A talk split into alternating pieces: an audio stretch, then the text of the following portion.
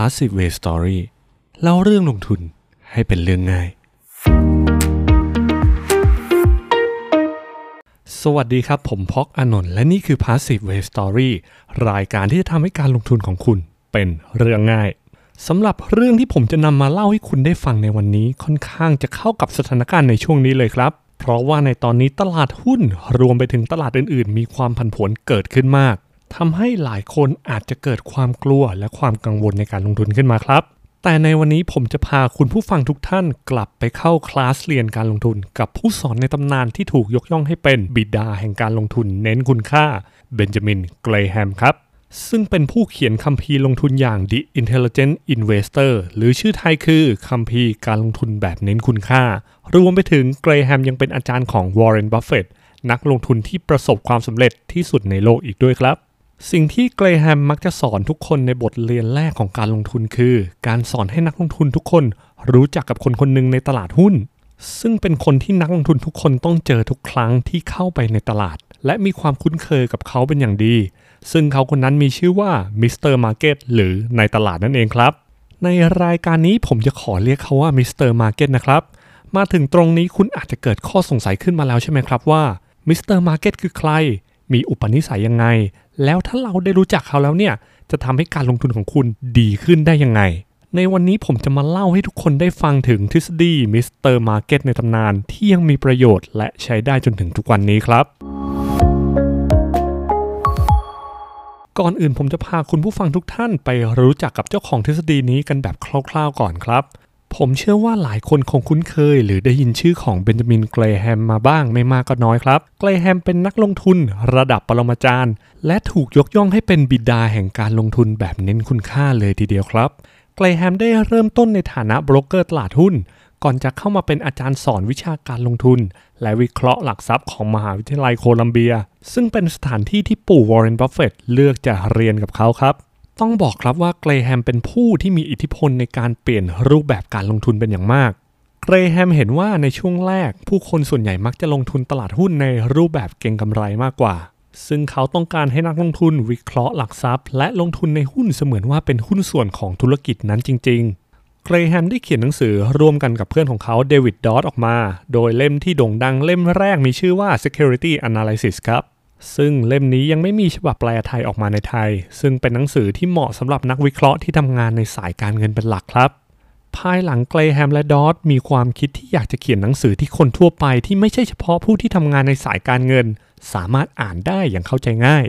จนในที่สุดก็เกิดเป็นหนังสือ The Intelligent Investor คัมภีร์การลงทุนแบบเน้นคุณค่าขึ้นมานั่นเองครับซึ่งเล่มนี้ได้กลายเป็นเหมือนคัมภีร์ไบเบิลสำหรับนักลงทุนสาย VI ในทุกวันนี้เลยครับ โดยมีเนื้อหาที่อ่านแล้วเข้าใจง่าย และครอบคลุมการลงทุนแบบเน้นคุณค่า รวมไปถึงทฤษฎี Mr. Market ที่ผมกำลังจะเล่าต่อไปด้วยครับ หนังสือ The Intelligent Investor ได้กลายเป็นหนังสือเกี่ยวกับการลงทุนที่มีอิทธิพลมากที่สุดเล่มหนึ่งในโลกนี้ และได้รับการยกย่องโดยปู่วอร์เรนบัฟเฟตว่า นี่คือหนังสือการลงทุนที่ดีที่สุดตลอดกาลปู่บัฟเฟตและนักเรียนของเกรแฮมมักจะบอกอยู่เสมอว่า บทเรียนแรกที่เกรแฮมจะสอนนักลงทุนคือ สอนให้ทุกคนรู้จักกับ Mr. Market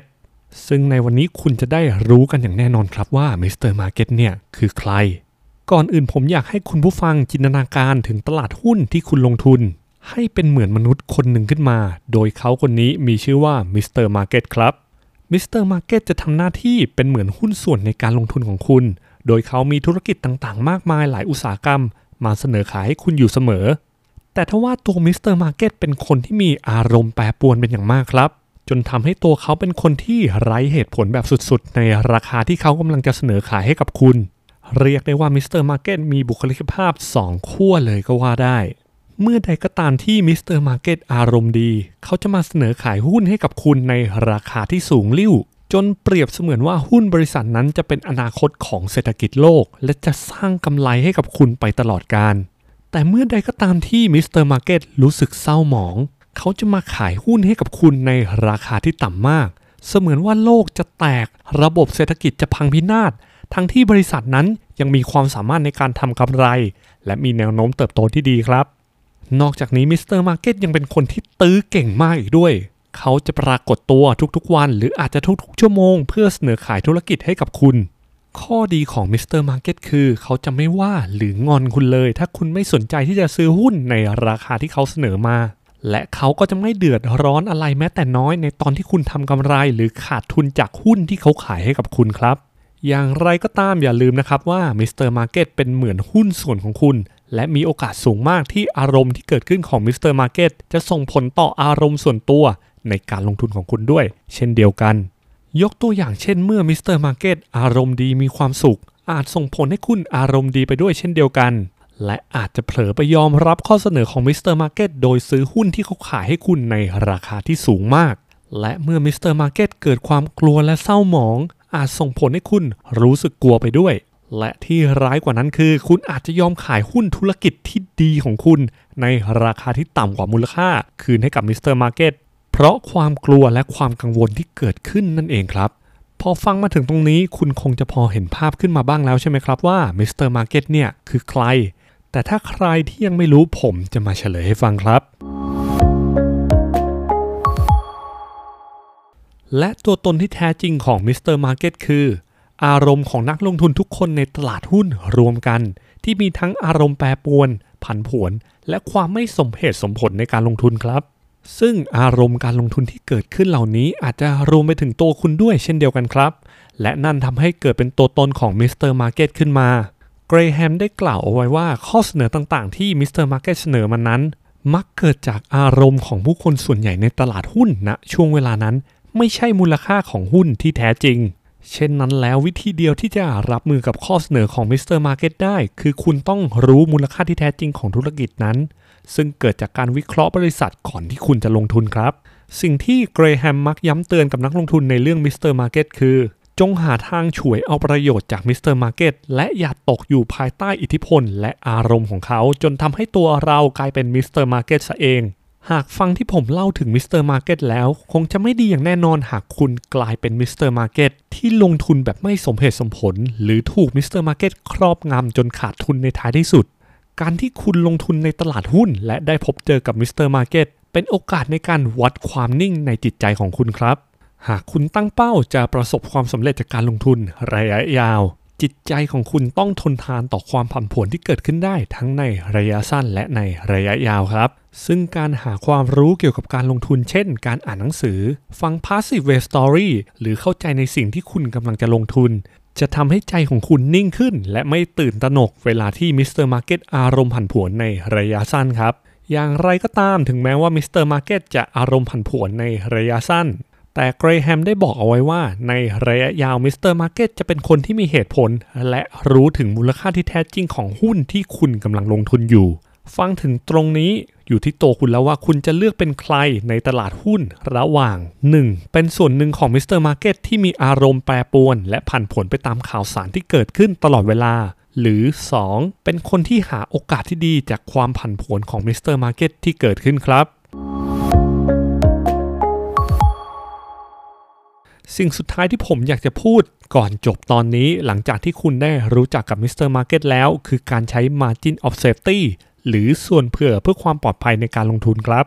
การใช้ Margin of Safety ในการลงทุน คือการที่คุณลงทุนในหุ้นที่มีราคาต่ำกว่ามูลค่าที่แท้จริงของธุรกิจนั้น ซึ่งนั่นจะทำให้คุณมีความปลอดภัยมากยิ่งขึ้นในการลงทุน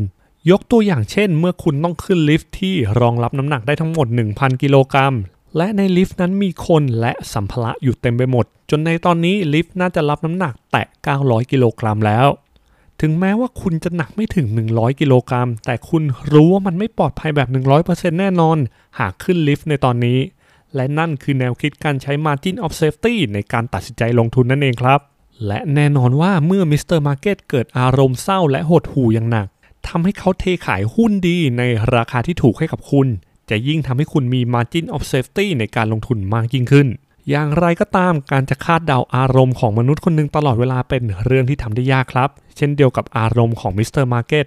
เพราะฉะนั้นแล้วคุณจึงไม่ควรจับจังหวะอารมณ์ของเขาจนมากเกินไป ตามที่เกรแฮมได้ย้ำเอาไว้ว่า อย่าตกอยู่ภายใต้อารมณ์ของ Mr. Market จนกลายเป็น Mr. Market เสียเอง หากคุณยังลงทุนในหลักการลงทุนที่ถูกต้อง มีความเชื่อมั่นในการลงทุน และมีจิตใจที่แข็งแกร่งทนต่อความผันผวนที่เกิดขึ้นของ Mr. Market ได้ จะทำให้คุณประสบความสำเร็จจากการลงทุนระยะยาวได้อย่างแน่นอนครับ และทั้งหมดนี้คือเรื่องราวของ Mr. Market ที่ผมอยากจะให้คุณได้รู้จัก ซึ่งเป็นแนวคิดของเบนจามินเกรแฮมที่เป็นอมตะตลอดกาล และถูกหยิบมาพูดถึงอยู่บ่อยครั้งจากนักลงทุนทั่วโลก แน่นอนครับว่าหลายคนอาจจะบ่นและเอือมถึงความผันผวนของ Mr. Market แต่ก็มีหลายคนที่สามารถหาโอกาสสร้างผลตอบแทนที่เพิ่มขึ้น จากความผันผวนนี้ได้เช่นเดียวกัน สุดท้ายนี้ผมอยากจะฝากประโยคของเบนจามินเกรแฮมที่พูดถึง Mr. Market เอาไว้ว่า หน้าที่ของ Mr. Market คือการเสนอราคาซื้อขายหุ้นให้กับคุณ แต่หน้าที่ของคุณคือการตัดสินใจว่าคุณจะได้ประโยชน์จากการซื้อหุ้นในครั้งนี้หรือไม่ และจงจำไว้เสมอว่า คุณไม่จำเป็นต้องซื้อขายกับ Mr. Market ถึงแม้ว่าเขาจะมาอ้อนวอนคุณอยู่บ่อยครั้งก็ตามครับ ก่อนจากกันวันนี้อย่าลืมกดไลค์ กดแชร์ กด Subscribe และกดกระดิ่งให้ด้วยนะครับ แล้วพบกันใหม่ใน Passive Way Story สำหรับวันนี้ สวัสดีครับ Passive Way Story เล่าเรื่องลงทุนให้เป็นเรื่องง่าย ติดตามเราได้ที่ Facebook, YouTube, b l o g d i t Spotify, Apple Podcast, Google Podcast และ SoundCloud ของ Passive Way Jitta และจิตตะเวลนะครับ